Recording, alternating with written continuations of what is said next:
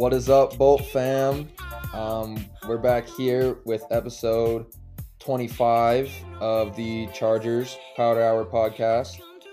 Finally got a little bit of football back, thank God. I am one half of your host here tonight. I'm Miles, and with me we have... Hey guys, it's Colin. We reversed it a little bit tonight. We switched it up on you guys. But yeah, you know, it was fun. I told him the young Padawan was ready to take the reins and see how it went. So you guys will have to leave us some comments on Twitter on how that went. I know Will, I already know that you're going to be saying something about it. So Miles' first intro, he's all grown up now. There I am. I made it. I past puberty. I made it, guys. I made it to the big leagues. But yeah, we're back. Episode 25. Like I mentioned, we finally got, we played a preseason game last night. We're definitely going to be diving into that today. I kind of like the thing that we do. Favorite Charge player ever. We're 25. You got anyone off the top of your head for episode 25? Favorite player over 25 for episode 25. I'll off the top of my head, I'll just go Joey Bosa.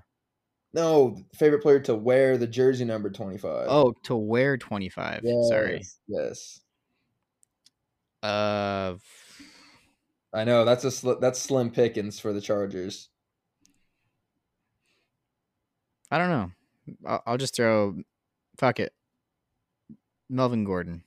That's what. See, dude, Melvin Gordon was like my favorite player for a few years, so I was gonna say Melvin Gordon. Daryl Stuckey's in there too. Daryl Stuckey, but I mean, he was never like, I would say Melvin Gordon was bigger than Daryl Stuckey ever was, probably. Yeah, but Daryl Stuckey was never really, I mean, he had one good year, I think, where he made the Pro Bowl. I don't know how he made the Pro Bowl, maybe on like special teams. But yeah, I think Melvin Gordon for me is just like, that's the first guy that pops into my head when I think of number 25. Yeah, Melvin Gordon helped me win a fantasy championship one year, so I'll hand him that.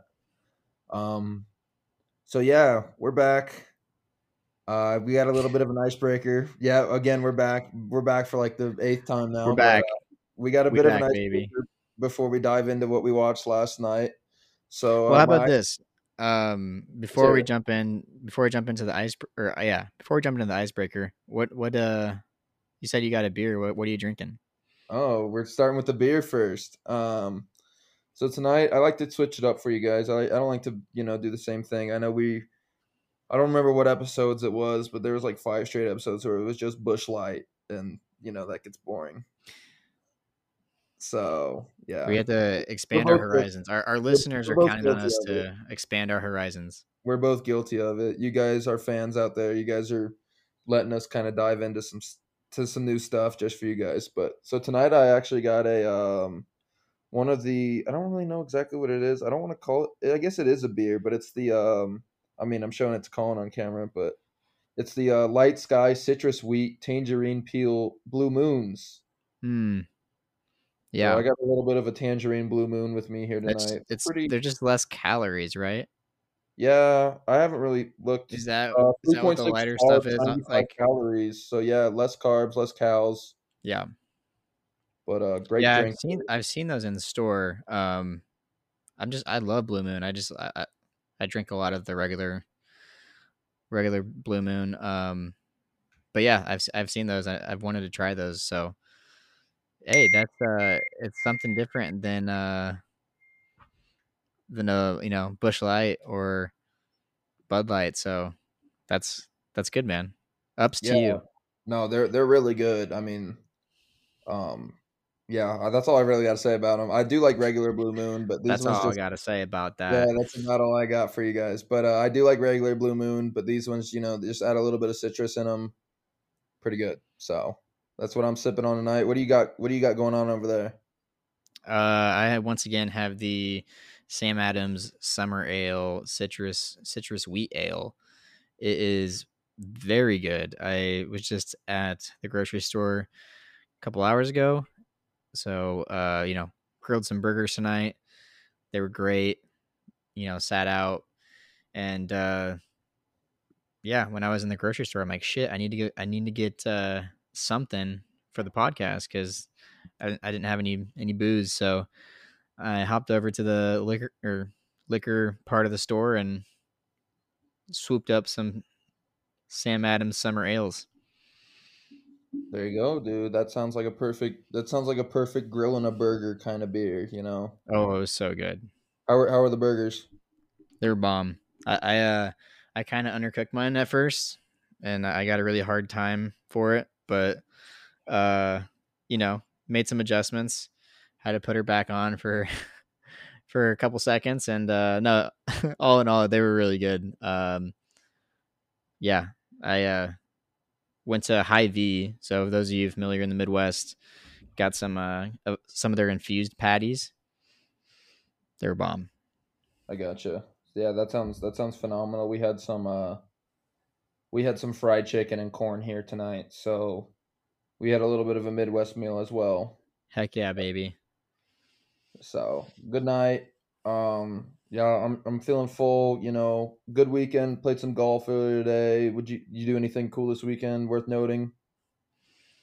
Not really. I had a fantasy draft, and I took some Chargers. Josh Palmer stock, baby. That's right. I swooped Josh Palmer up, I think, in the second to last round. Steal. So, you know, bought very low. You know, I think we're all expecting big things out of him this year. Fantasy is completely different. I think everyone knows that. So we'll see what kind of fantasy production he puts up. But I think he's going to get the lion's share of being that, you know, that third receiver in the offense. So I think, and he's proven that he's already developed a little bit of chemistry with Herbert. So yeah, you know, could be a good flex option some weeks if he gets on a roll. So we'll see. Yeah, 100%. I love that pick. I know I'm definitely I got a draft coming up with my buddies this Friday, so I know that he's one of the guys that's flying a little bit under some people's radars that I'm pretty high on. But yeah, so with that, let's hop into our icebreaker, and then we'll talk about our game that we watched last night. So my icebreaker that I got for you, Colin, is where in the world would you choose to be able to travel to and watch the Chargers play? So it doesn't it can be somewhere, it can be a certain stadium, or you can just choose a country and we'll just assume that there's a stadium there.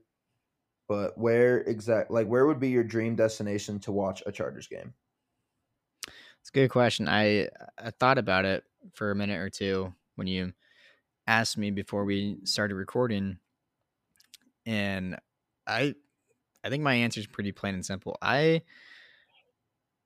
would rather watch a game in SoFi Stadium than any other place in the world. Really? Yeah, dude. It is so refreshing as a Chargers fan to walk into our home building, and it is just a state-of-the-art, amazing, multi-billion-dollar stadium.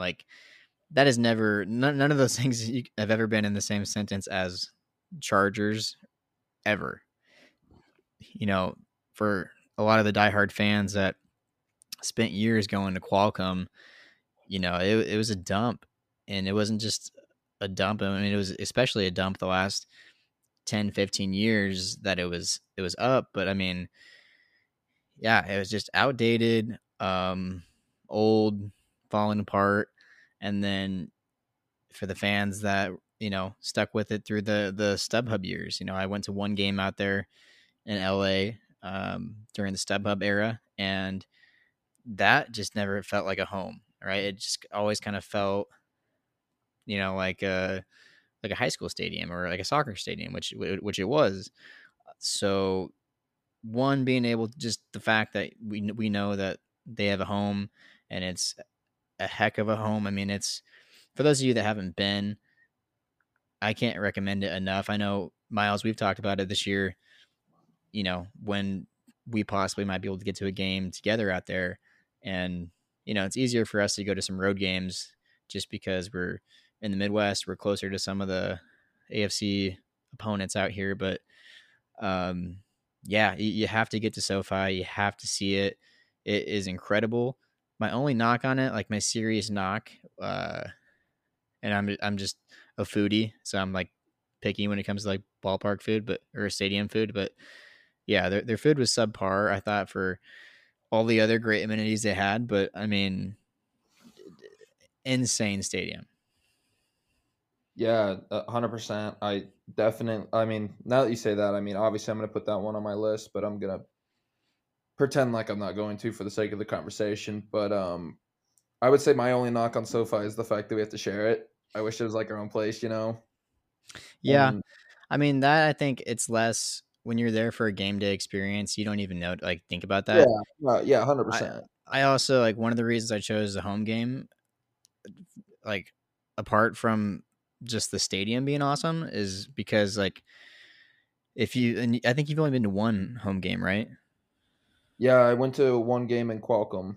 Okay, so just being around a shit ton of Chargers fans, and it's like Chargers Nation, Chargers Country, like it's just cool, man. Like, well, like every tailgate is. I mean, obviously there's always a lot of opposing fans there too, but you just don't get that on the road. I mean, you have Charger tailgates on the road, and those are awesome. I went to one in Denver, hosted by DHBC. It was fucking sick, but. I mean, there's nothing like being at a home game, tailgating, being with, you know, every other Chargers fan there. Yeah. It just adds to the experience. Oh, 100%. The one game that I did go to is when I was younger in Qualcomm, and it was with playoff implications on the line, you know, week 17. Just absolute electric factory of a game to go to. We did win and made the playoffs, just for you guys who haven't listened to our other episodes in which I've mentioned that. But so for my stadium that I'm going to choose, the first place that came to mind was Memorial Stadium, home of the Nebraska Cornhuskers in Lincoln, Nebraska. Yeah, Colin's nodding his head at me in a deceitful way, but that's the first one that came to my head. But I thought of something way better. Imagine traveling to the Coliseum in Rome to watch the Chargers play. Come on. That'd be cool. I guess. With so much history. Imagine watching the Chargers play on a glacier in the Arctic. Well, I mean, okay, we could do this. We could do this all day. Imagine the Chargers playing in the middle of the Sahara Desert. Like, we could. There you go. With no water. But yeah, that's the one place I thought, just because it was like the first, you know, pretty, I want to say, like, well-known stadium that came to my mind. It's an interesting question. I took it in the more literal sense. But yeah, I mean, there's, like you said, there's 1,000 ways you could spin it. So, well, let us know on Twitter if you're listening to episode number 25 and you come across our icebreaker. Let us know where you would like to see the Chargers play. So yeah, man, that's a good icebreaker. Great question. We could do it on the field. Thought-provoking. We could do it on the field here in Grand Island. We can do it at Senior High's Field. There you go. So, Islander Pride. There we go. All right, well, let's get into it, man. The Chargers had their first preseason game of the season. Football is officially back now. We can say that, not just practice, OTAs, camp. I mean, we're playing live football, which feels really good to say, and it's even better to watch. And Chargers played a very entertaining preseason game.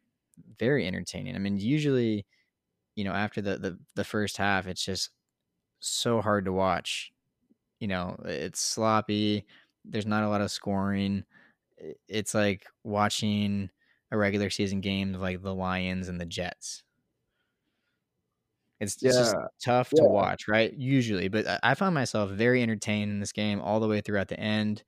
I was fighting, falling asleep in the last quarter, but I was kind of coming in and out of it, and I saw all the big plays.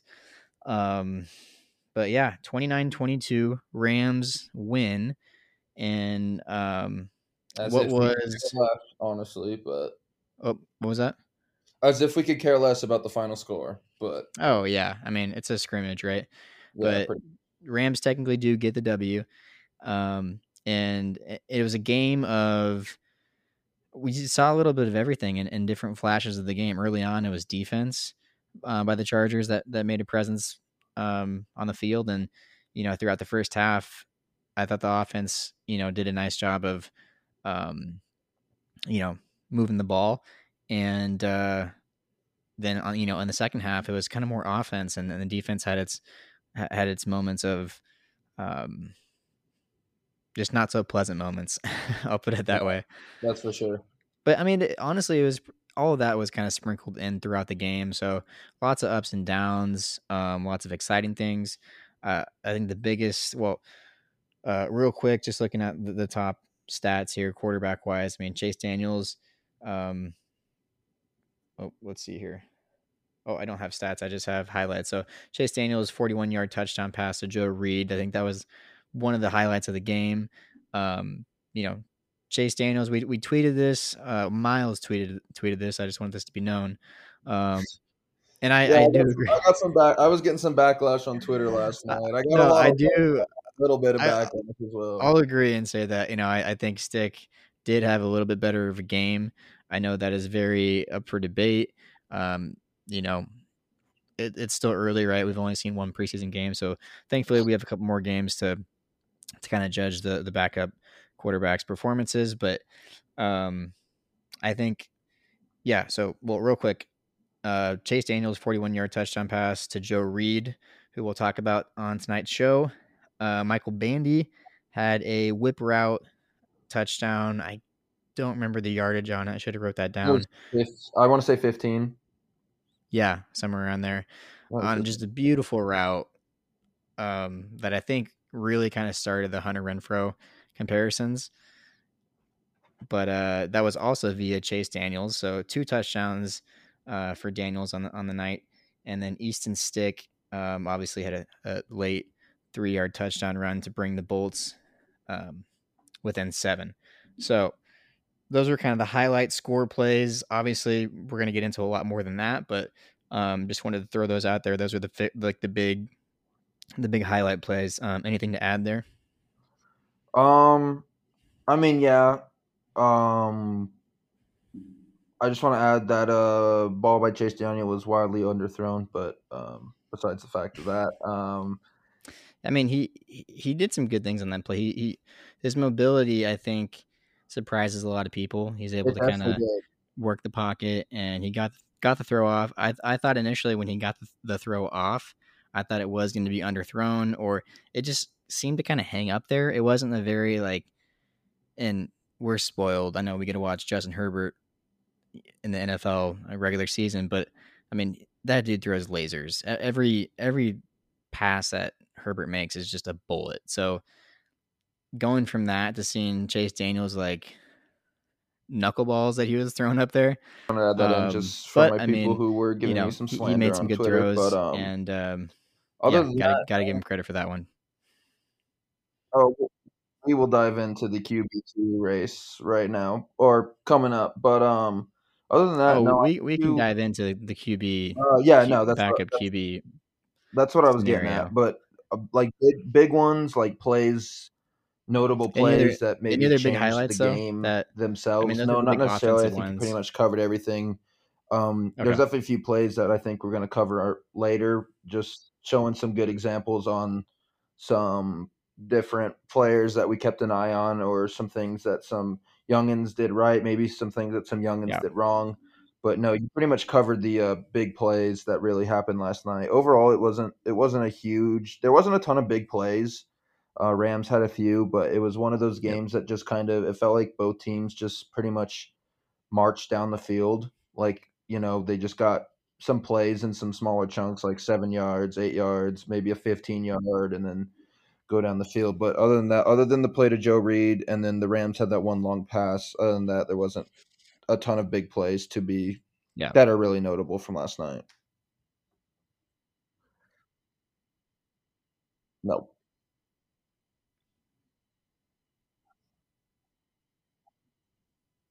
Okay. No, yeah, I just wanted to make sure I wasn't forgetting anything.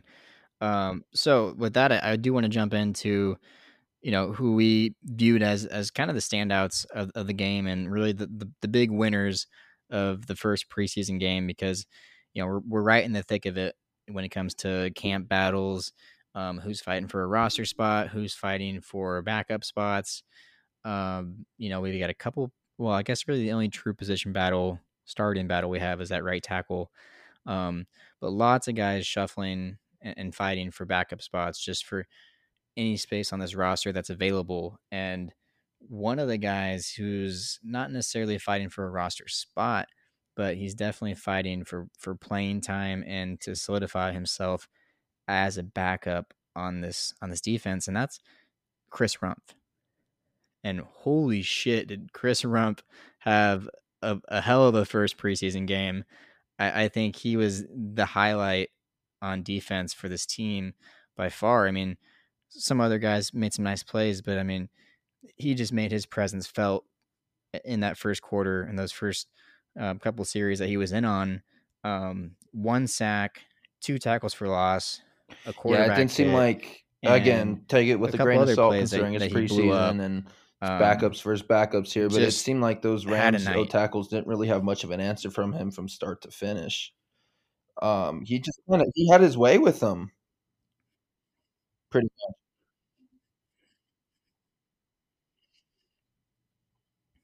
Yeah, and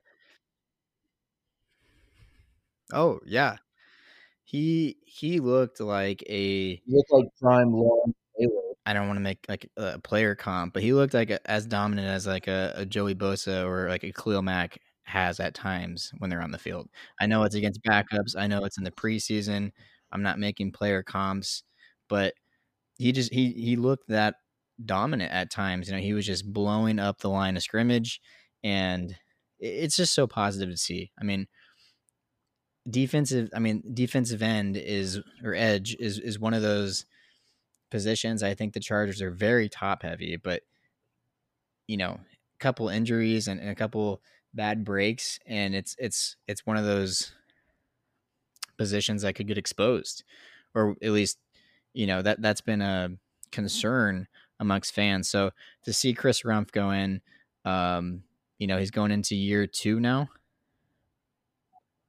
So just seeing the progress over the offseason translate into now, and just his showing last night has to be a huge confidence boost for fans. I mean, I know it was for me, knowing that that's our backup, at least for, you know, one, you know, Joey Bosa or Khalil Mack, or coming in on, you know, 100%, especially when we certain downs guys, where, like, you know those guys need to get a rest. I mean, nice, you just want quality team. He definitely showed guys. He definitely showed in those flashes for this team, who's now departed to the Seahawks in the offseason. So we definitely needed somebody to step up. You know, Khalil Mack has had a history of being a little bit banged up in the league. Joey Bosa's missed some games in this league. We need somebody other than those two, and I think, I mean, I'm sure that Van Noy would also succeed in maybe one of those edge roles, and that's another offseason signing that was big for us who didn't play last night. But yeah, seeing somebody who came out with that kind of grit, and he's also just a very lovable character off the field. I mean, he's one of the guys that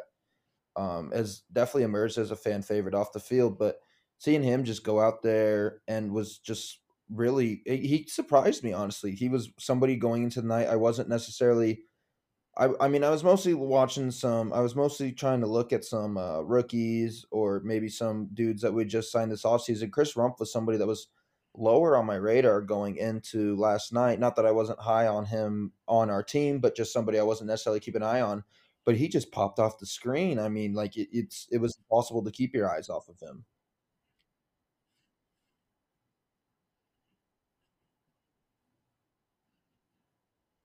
Yeah. And that's kind of, that's a perfect way to put it, is he popped off the screen. He stood out. Anyone who was watching that game, you know, watches him make a couple plays and immediately he's like, wait, who is that guy? You know, who's this? You know, that's the type of reaction he would have gave even someone that wasn't familiar with Chargers football. He stood out, and it was really impressive and reassuring. Another guy that I kind of had, or I wanted to give some recognition to was Troy Reeder. You had mentioned him, and I'd seen some really good tweets about him online last night of just how he just looked like he was up to speed. He was flying around. He wasn't. I mean, you could tell. I mean, the familiarity is there with Brandon Staley, and he has an idea of what Staley wants this defense to look like. He was just playing with confidence, flying around, not overthinking. He wasn't lost. He knew where. I mean, he's just. That's part of watching these preseason games as well, is just seeing how well these guys have adapted to the scheme and the playbook and all these different things outside of just X's and O's. It's he popped off the screen to me in that way. I don't think we saw any. I don't know if he had. I mean, he had 8 total tackles. I would guess he didn't play more than a half. Yeah, or did he play Troy Reeder? We mentioned him. I think I brought him up. Okay, so 8 tackles and a half. Last podcast ago when we were talking about camp, because Keenan Allen mentioned how he lit him the fuck up in camp one day, and he was like, that was one of the hardest hits I've ever taken. And you just see it. He flies around the field. He had some hits last night that I know weren't even highlight plays, but he just absolutely blew some people up last night. He just kind of flies around and just has a great nose for the ball. And I think he's probably my pick for the most underrated signing coming out of this offseason, because he looked really good. Obviously, he's going to excel in a system that he's very familiar with Brandon Staley. Yes, he came over from the Rams, but he looked really good. And he's somebody I'm really excited to watch in the next preseason game, and hopefully that carries into the regular season. So.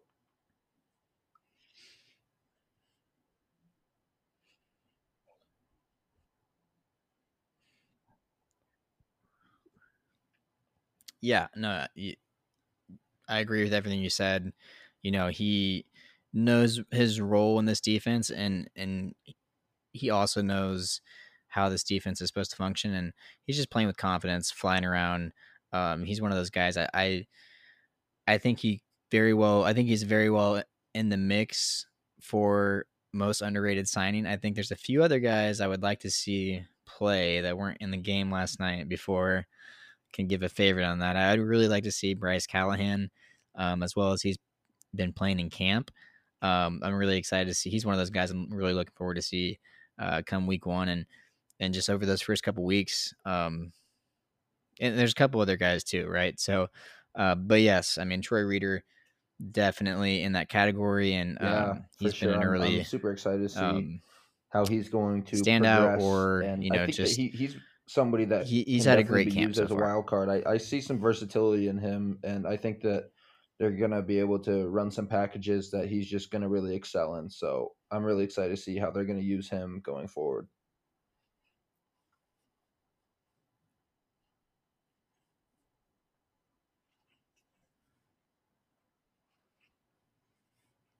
Totally. Well, all right. Next thing I had on my list, that's I want to talk about the offensive line, in particular, 2 guys that had great games last night and showed, you know, provided even more reassurance, I would say, to Chargers fans. And the first one being Zion Johnson, first round pick. He's had an excellent camp so far. I mean, people have been raving about him, coaches, staff, fans, you name it. I mean, people, they've only had good things to say about the guy. And then he comes out last night and just completely proves everyone right. Yeah, that really excites me with how well very well could have. I was looking through, like, he definitely had Rashawn Slater plays, on this team. Not to focus on the negatives, but because we could talk positive about him all night if we wanted to, but he definitely had a few plays where you see, you know, he lunged forward, or he didn't get his pad level to where it needed to be. Just a few little things that, as a rookie in your first NFL game, you know, you're going to be able to clean up. But other than that, I mean, I think Chase Daniels definitely had a few pressures on him, mostly from the safety position. I don't think Will Clapp played his best game last night, but focusing outside of him, Zion Johnson definitely held his own. And you could see just in a lot of the replays, even when there wasn't like a stunt ran to him or the play was going away from him, he was still looking for somebody to hit. I just think the dude just loves to hit people. That's the first impression I'm getting from him, and that's somebody that you love to see on your team. So Zion Johnson's a stud.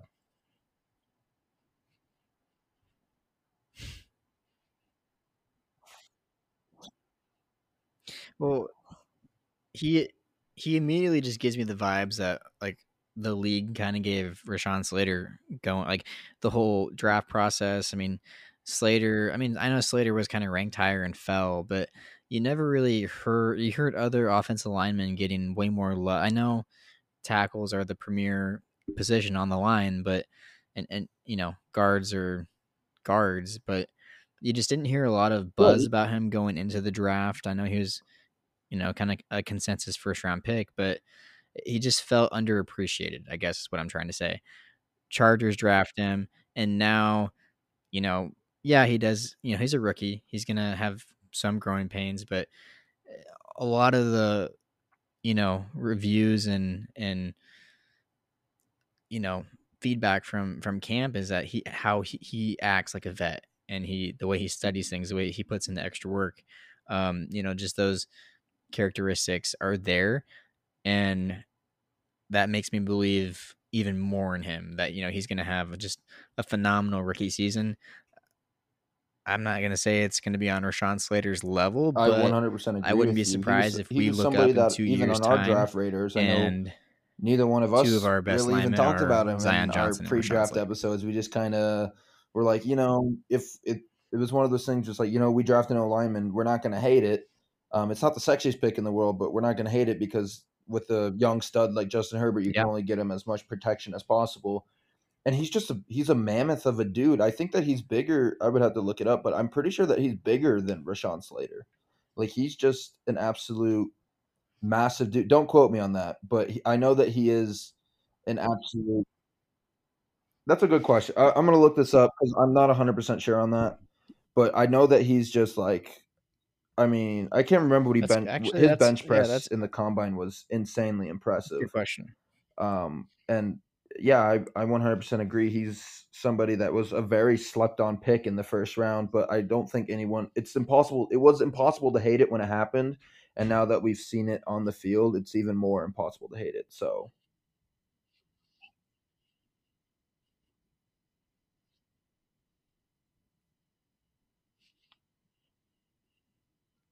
Yeah. And yeah, I mean, he's been as good as advertised. And that is, I mean, especially with first round picks, you just want to see them hit the ground running and you know, you hope that that draft process translates over into camp and then into the preseason. And I think it very well has in Zion's case. Another guy on the line who I want to give some love to is Trey Pipkins, man, fighting for that starting spot. I think he had a nice game. I think he showed some good, you know, pass sets. He had some really good reps, and he was, you know, you can tell his technique has changed just from working with, you know, Duke Manyweather. He just looks lower to the ground, and you can just tell his technique is a little different, and I think it's a good different. It's obviously. You know, the work he's been putting in with Duke Manyweather has been paying off. I mean, go back and watch the Week 15 game last year against the Chiefs, and you can just tell his technique is completely different from when he came into the league, and he's slowly figuring out how to be a competent starting right tackle or just starting tackle in this league. And yeah, he's got to be one of the most improved players on this entire roster. Yeah, no, for sure. I loved what I saw out of him. I appreciate the people on Twitter that do kind of like the film breakdown. Some dude did a breakdown of every snap of Zion Johnson's, every snap Zion saw last night, and someone did one also, Trey Pipkins, and he looks like a totally different player. You can just see, like you were mentioning, his leverage just seems to be there a lot better. He's engaging his hands earlier, and once he's getting them engaged, he did a great job of staying in front of blockers. Of course, this is just a small sample size because I think he only played, I want to say, like the first two drives. Sounds about right. Along with Zion Johnson, yeah, I wouldn't expect players of those calibers to play too far into the second quarter, really, of preseason games. But with a small sample size like that, it really has looked like he's taken the steps in the offseason with Duke Manyweather to become the player that we need him to be. We don't even need him to be, you know, all pro.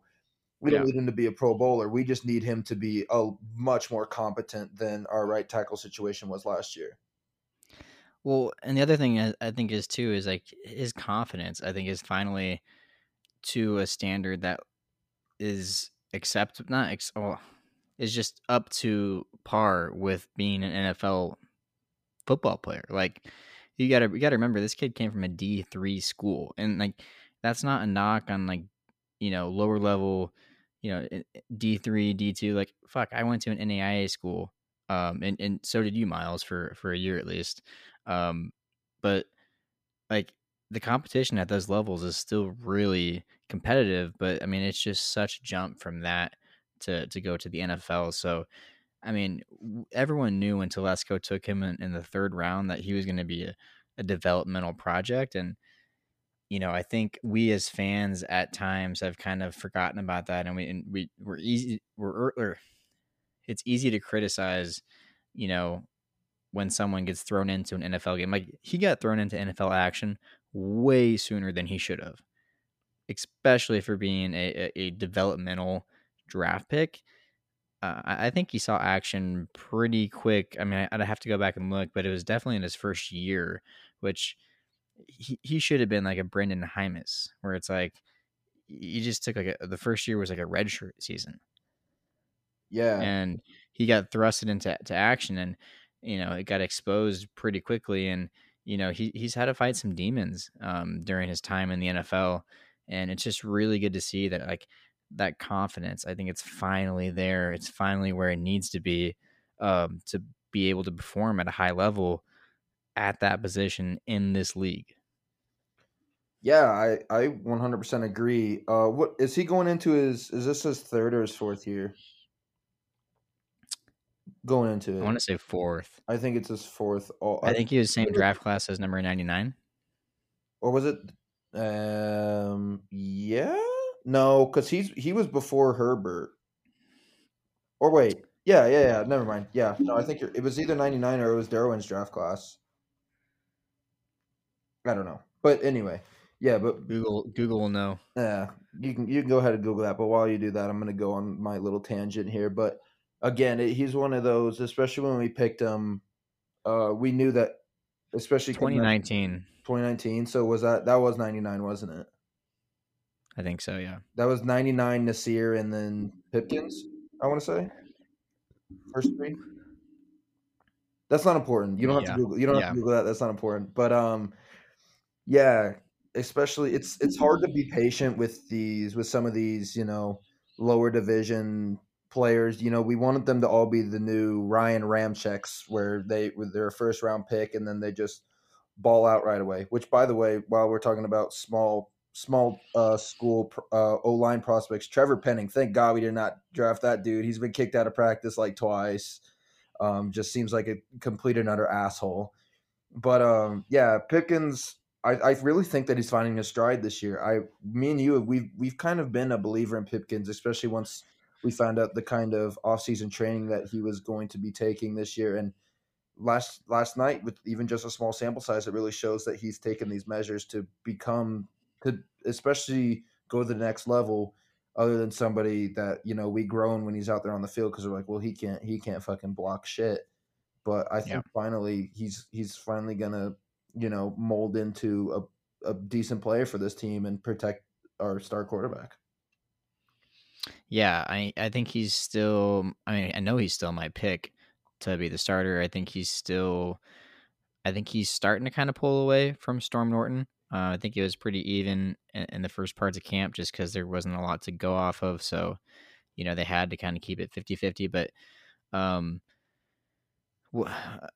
do you want to talk about Storm Norton? I mean, he only played a couple series. He didn't really do anything.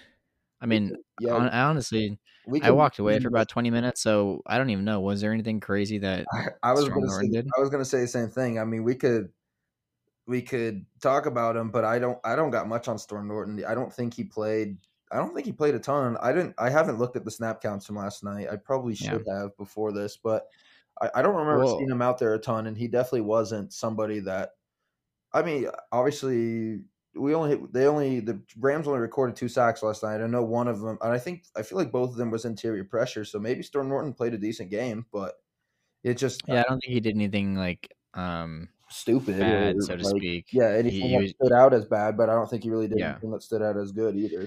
So yeah, and I'll have to go back and look at the tape of him in the first game, but I think it's still pretty close. I think Pipkins probably has a slight edge for now. We'll see kind of how that plays out.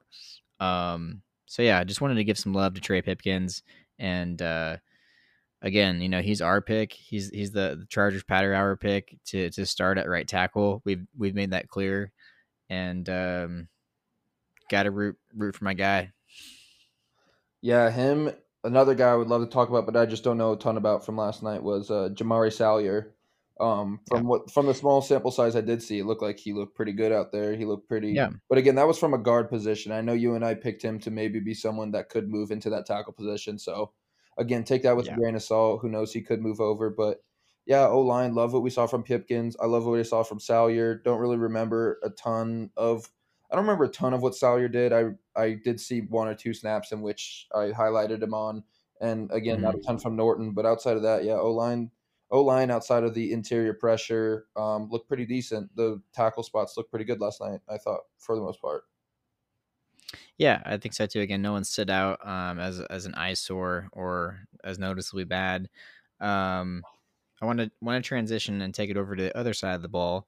So we're going to go back to the defensive side, and I wanted to talk about a lot of the rookie defensive backs that we've been giving love to in camp, especially over the last episode or two.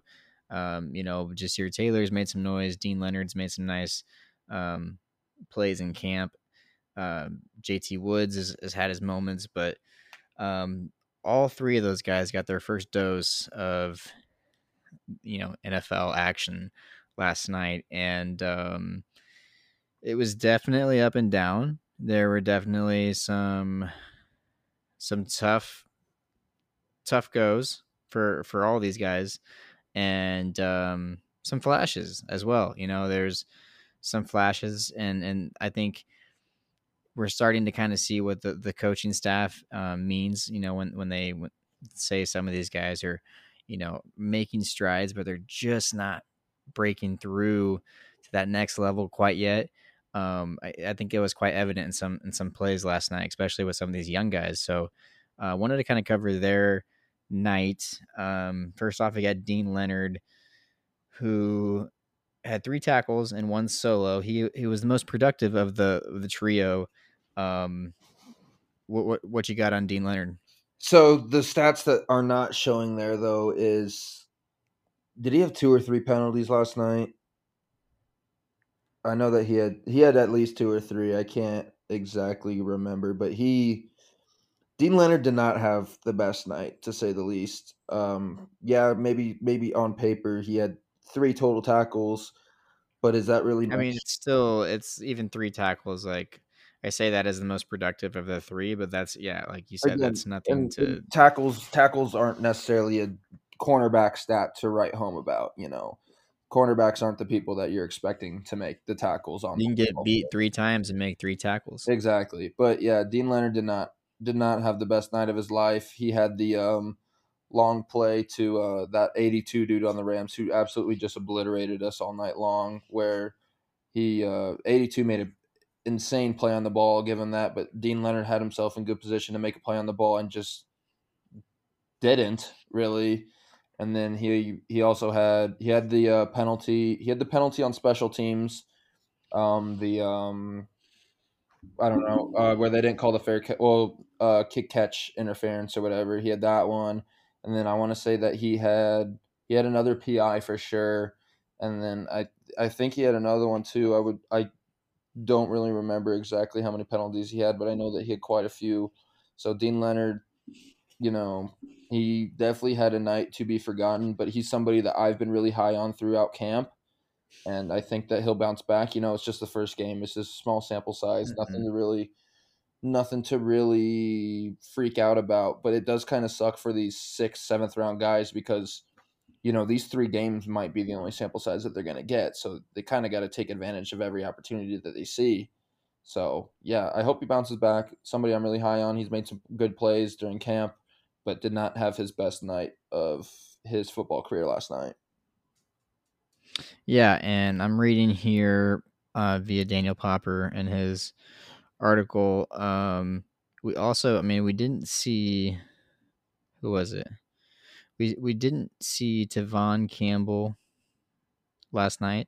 He did not play. We didn't see Mark Webb. We didn't see. So we did see Keeman Hall last night, correct? Yes. Right? Yes. Yeah, okay. So play last night. Zeroing back in on that, you know, discussion we had of, you know, these young guys fighting for a roster spot and where it could come. You know, right now it's if are, you know, how many cornerbacks are they going to keep? You know, I think the first four are solidified, but you know, if they keep five, if they keep an extra sixth, you know, maybe one of these rooks can squeeze in there and grab a spot. But, you know, I think Tavon Campbell is still, after what I saw last night, I know it's early. We got a couple more weeks to go, you know, and hopefully we do see Tavon Campbell at some point. But I think he's got to have the edge over these rookies at the moment.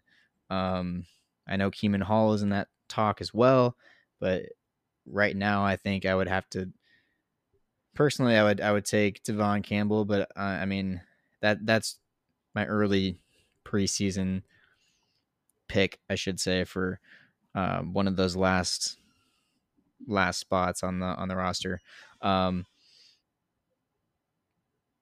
But yeah, no, Deane Leonard, not the greatest night. Moving on to, I know we want to talk about Ja'Sir Taylor, another person that we've been really high on, who's been balling out during camp. I'm gonna be honest. I watched him a few times when he was on the field. I don't know if maybe I just was having a hard time spotting him, or if he didn't play too many snaps, but I don't remember Ja'Sir Taylor doing really anything. That's not necessarily a bad thing. He didn't really have any. I can't remember him ever having a penalty. I can't remember him getting beat really badly, but I don't remember him really doing anything that stood out either. He worked in on a gunner on the punt team, and he had a solid tackle and punt coverage. I think it was in the second quarter, I want to say. Okay. So he.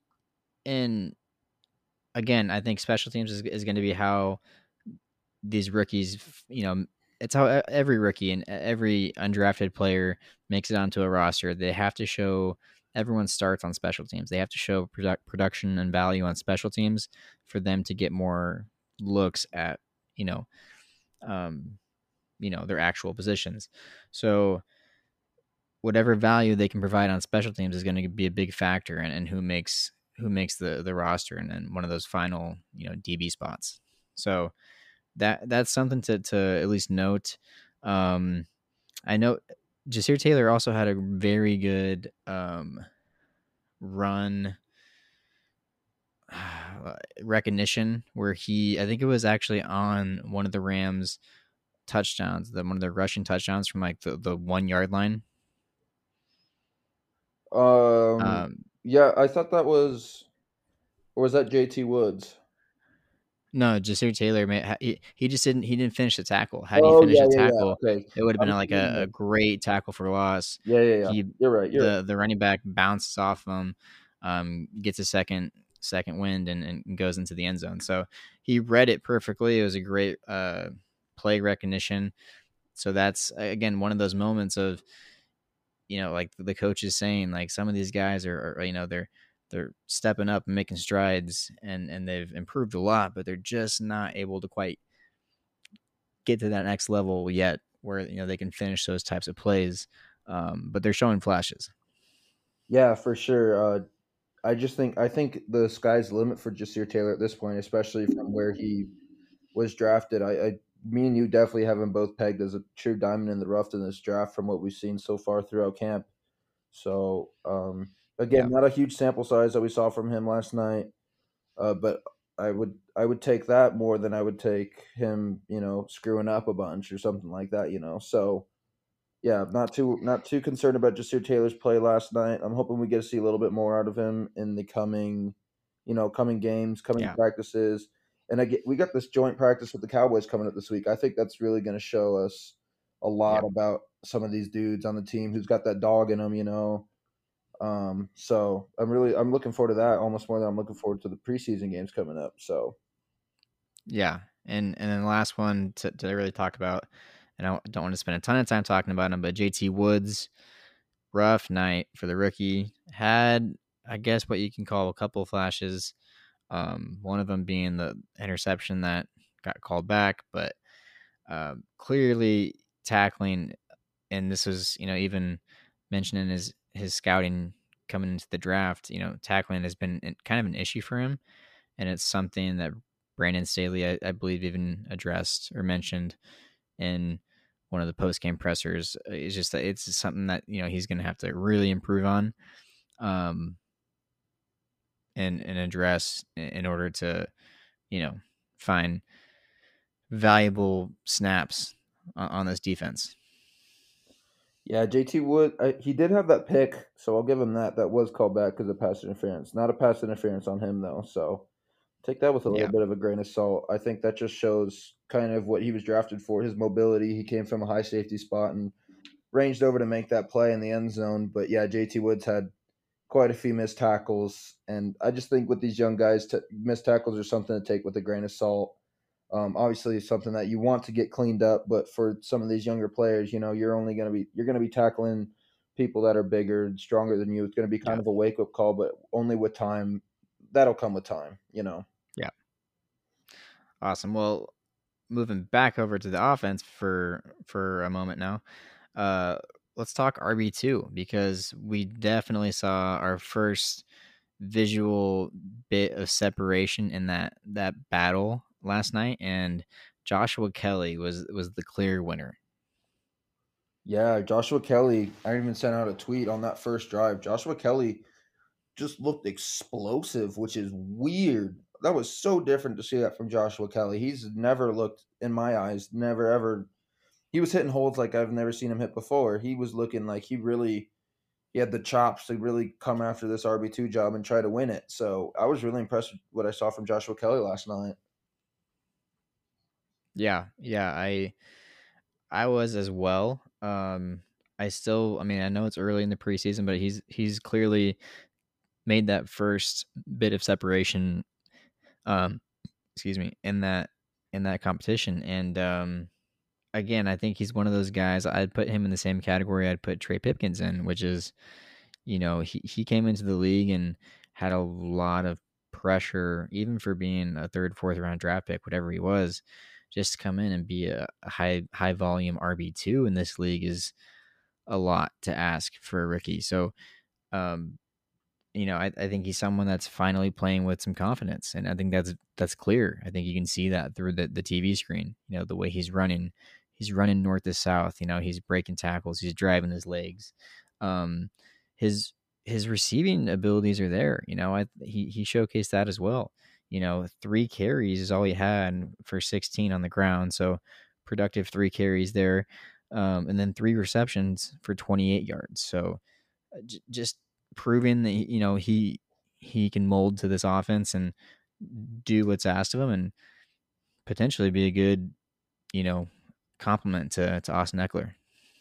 100%. I'm actually Joshua Kelly. I have not been a huge Joshua Kelly fan.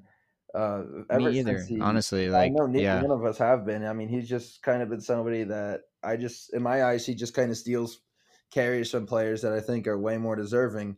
So not been a huge Joshua Kelly fan, but he might have, I don't know, last night he showed flashes, and he might have rubbed me a different way last night. So we'll just kind of see how that goes. But I know the RB2 battle, I think we can both agree at this point it's between Joshua Kelly and the new rookie Isaiah Spiller. So what did you think of Isaiah Spiller last night?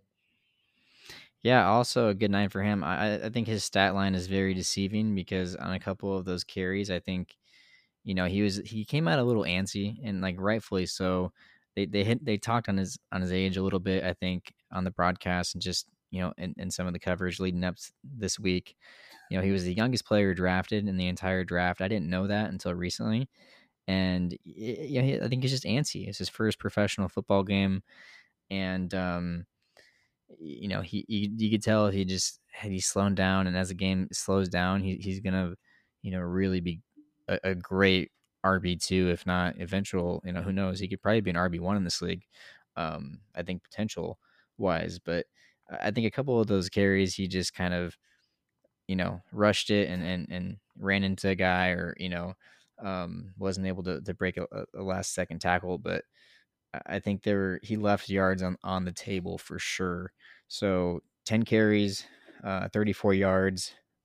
So, not the greatest, but again, first game, and then one reception for 10 yards. So you like to see that as well. So, the clear favorite to challenge Joshua Kelly at this point for RB2, as Larry Roundtree finished the night with 3 carries for 8 yards and 0 receptions. And based on the snaps he got compared to the other two, it's clear that he is kind of fallen into third place for that competition. Yeah, I don't think Roundtree really provides anything for this backfield that Kelly and Spiller don't already have, and they have it to way more of an exceptional level than he does. So I honestly think Roundtree is definitely on the chopping block at this point, bearing any hope to God, knock on wood, bearing any injuries coming camp. But I don't see a place for Larry Roundtree in this offense going forward. Yeah, no, I don't know. Who knows? It's early. Never say never, but it's definitely not trending that direction. So, staying on the offensive side of the ball, I want to move over and talk about wide receiver, because I think this was probably, outside of Chris Rumph, this was like the highlight of the entire night, I think, for Chargers fans. This group had a couple guys that really stepped up, showed out, whatever you want to say, whatever you want to call it. But one, I think the hero, not the hero, just the player of the game for the Chargers, Michael Bandy.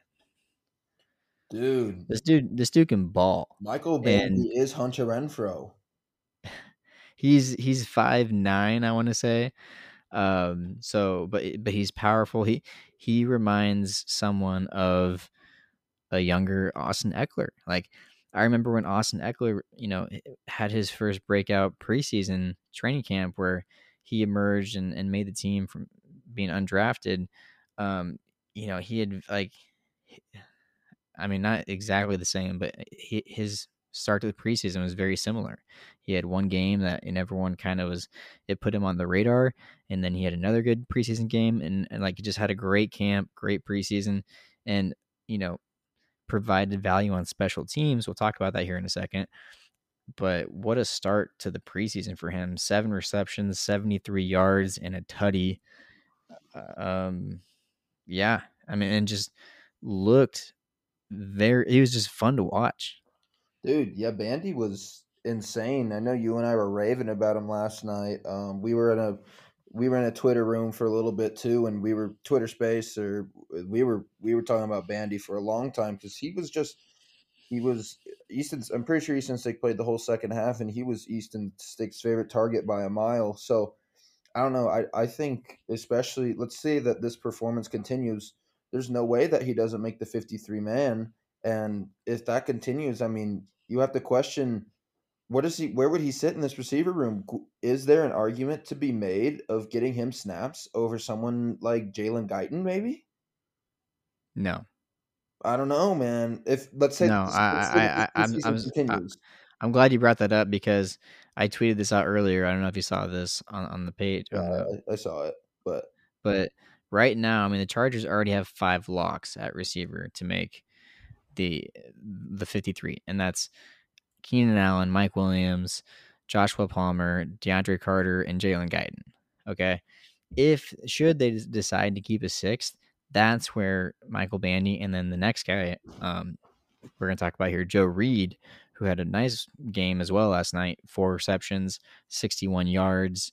Guy that's been around for a while, guy that was almost kind of considered a castaway for a season and a half. Was just a broken toy and was an afterthought. You know, he's kind of risen from the dead. And, you know, I think he's made some noise where, you know, those guys, Michael Bandy and Joe Reed, those two are in a kind of a new position battle that I don't think a lot of fans really realized what was going on. Maybe, I mean, some fans I'm sure did, but it's kind of been very quiet. But, you know, wide receiver 6, should the Chargers decide to keep a 6th receiver, and that's a conversation in itself right there, but should they decide to do that, I think these are the two guys you're looking at. They've kind of, I mean, again, there was a couple guys that didn't play last night. Jason Moore, Maurice French. Maurice French played. He did? Okay. It was, yeah, he just didn't do much, but French was Jason Moore then was one of them. Yeah, Jason Moore Jr. So, yeah, I mean, you got to factor Jason Moore in there. So we haven't seen him yet, but I think this is an early conversation for wide receiver 6 competition between these two guys right here. That's where I think they would factor into the 53. I don't, and I'd say no to your question of could they steal time from guys like Guyton early on? Not early on, maybe over an entire season of, like, you know, them just being kind of like the Austin Ekeler effect. Slowly, like every opportunity you get, you know, you just are productive until they are forced to keep giving you, you know, snaps, keep giving you plays, you know, and then eventually you're a staple of the offense. So initially, yeah. No. I wish I would have reworded my question because it definitely wasn't. Jalen Guyton is a lock on this team for sure, but it is to a point where I think, let's say that Michael Bandy does have a camp like this, maybe not early on, but it is to a point where he could overtake Jalen Guyton. I mean, we saw what Tyron Johnson did 2 years ago. Oh, yeah, sure. Like I said, like, I mean, I don't think anyone, I mean, everyone during Austin Ekeler's first preseason and training camp could admit that he should make the roster, but I don't think anyone back in time would foresee him being like the main running back on the entire roster. Like, Michael Bandy could be a Hunter Renfrow type guy where it takes him a couple of seasons, but again, we could look up in 2 seasons and he's like wide receiver 3. Yeah. Oh, and yeah, like a damn, in a damn good one. And the thing is this is, again, I've mentioned sample size. Take a drink every single time I say the word sample size, and you would not remember this podcast whatsoever, but it's such a small sample size that we've seen just from one preseason game. It feels like maybe I am jumping the gun a little bit, but if he were to continue what we saw from last night, like it wouldn't surprise me whatsoever if not only Michael Bandy's been somebody that's been on the practice squad, like he's a household name to me just as a diehard Chargers fan. He's somebody that I feel like we've known for a few seasons now, or at least you know have. Yeah, he's like a developmental guy that's exactly. You know, he keeps getting better and exactly. And I'm maybe last night he showed some flashes to finally maybe yeah. I think it woke some people up. Well, we're at a great time to transition to our last part of the show, which is, you know, special teams. And with these two guys, you know, these two receivers, Michael Bandy and Joe Reed, you know, this is, like I said, this is how special teams is how young guys make rosters. It's because you have to provide value elsewhere than just receiver. I mean, think about it.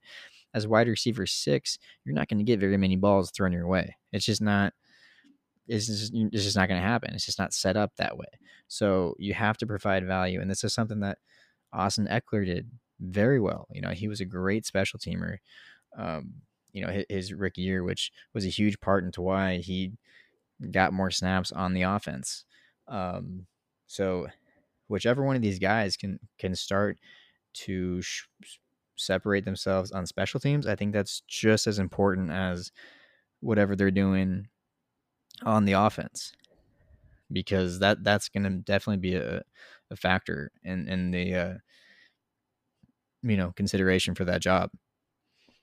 Yeah 100%. Special teams is huge, and with that, like you mentioned, great transition into special teams. We saw J.K. Scott, our new punter, for the first time last night. And what were your first impressions on? I don't remember how many punts he had. I'm going to go look up his stats for punts, net yardage, but I know that his hang time was like miles better than his average. Think of our old punter right now. Is Ty Long. Ty Long, yes. His average hang time was 4.8 seconds, which, and I read somewhere on Twitter where I didn't fact check it, but I read that the league lead of average hang time last year was, I don't even know who the punter was, but it was like 4.5. Yeah, and for just to kind of dumb it down for those of you, because it took me a while to understand, because, you know, special teams, like punters, you know, punters are people too, obviously, but it's not the most exciting part of football. But hang time, you know, essentially the longer your hang time is, the faster your players are going to be able to run down the field and make plays, which is, again, piggybacking off what you just said, is where we're going to see like dudes like gunners, like people who are going to be able to get off the line of scrimmage are going to get down there faster, which is going to in turn decrease the amount of punt return yards taken back on you. And with that also, you have to take into account, you know, hang time, balls going higher, maybe a little bit harder to read. Muff punts, you have to take that into account. I know the Rams had two pretty sketchy fair catches last night where the dudes fell down to the ground literally right after they caught it, which, I mean, if they were Chargers players, let's be honest, in the past probably were going to be muffs. But, yeah, so hang time is huge, and J.K. Scott happens to be one of the better ones in the league. So maybe watch out for him as being our most underrated signing this offseason. I don't know, but I did love what we saw from the skinnier Justin Herbert out there. Yeah. No, he is also one of those guys that passed the eye test. He looked good on the screen. He, you know, his punts, I even said something, like I mumbled something to myself out loud. I was like, wow, like that first punt that he had, I tweeted about it on the pod page, but coverage looked great. You know, that there weren't any major penetration in the you know, in the coverage unit, so you know, that was something I kept an eye on. And yeah, I think Ryan Ficken, you know, is already, you know, that's already kind of, the special teams unit is already starting to feel his effect. And yeah, I think overall a good night for them. It's a super, you know, it's a big sigh of relief for Chargers fans. I saw a number of tweets that, you know, just joking that, you know, it's just basic getting a fucking punt off is like, you know, music to Chargers fans' ears. So, you know, I think Staley has brought a culture of winning to every part of this team. And I think getting Coach Ficken this offseason, you know, is going to be a big key to this team's success. And I'm excited to continue to see how this special teams unit does as a whole going forward. 100%. I think that the special teams unit's only going up. So let's pray to God that the kicking game stays okay, because that's, as a Chargers fan, you know, we have PTSD. Now, Dustin Hopkins could be an interesting, like I've heard he's kind of had a pretty iffy camp. So that's something to keep an eye on. I know James McCourt is the other guy, I think, is that his name? James McCourt. He was the kicker last night, I believe. Oh, I think they both played, but McCourt kicked like the extra points and stuff, but. Yeah, I don't know. That's just being kicking just scares the shit out of me being a Chargers fan. So, yeah, that's a whole another conversation. We won't get into that tonight because I would like to get a nice rest tonight, and I don't want to be late at 12 o'clock thinking about, oh man, shit, we're gonna miss some games this year. So, all right, man. Well, let's go ahead and get out of here. Unless you have anything else you want to add, but I would like to add that. If you haven't already, make sure to follow us on social media, on Twitter and Instagram at PowderHourPodLA, for all the latest news and updates about the podcast, and of course our bolts as well. And don't forget to leave us a review on Spotify, Apple, wherever you guys are listening. Let us know how we're doing so we can make the show better for you guys. Yeah, 100%. We appreciate all of you guys' support. Thank you for those that joined us in the Twitter space last night. We love doing that with you guys, just getting to talk to some of you guys. We're definitely going to be doing that more in the future, hopefully, now that we're finally going to have some events coming up. Let's see, anything this week we got, I don't know what day it is, but I believe the joint practice with the Cowboys is this week. And then we got another preseason game Saturday. And then we got one more preseason game the following week on that Friday. And then it's time to rumble. So it's coming up. Bear with us. We want it just as bad as you guys want it right now. But at least we're finally getting to see those Powder Blues back on the field. Feels good. The time is coming. And thank you guys for your guys' support. So that's all I got. All right, man. Well, let's get out of here. Peace.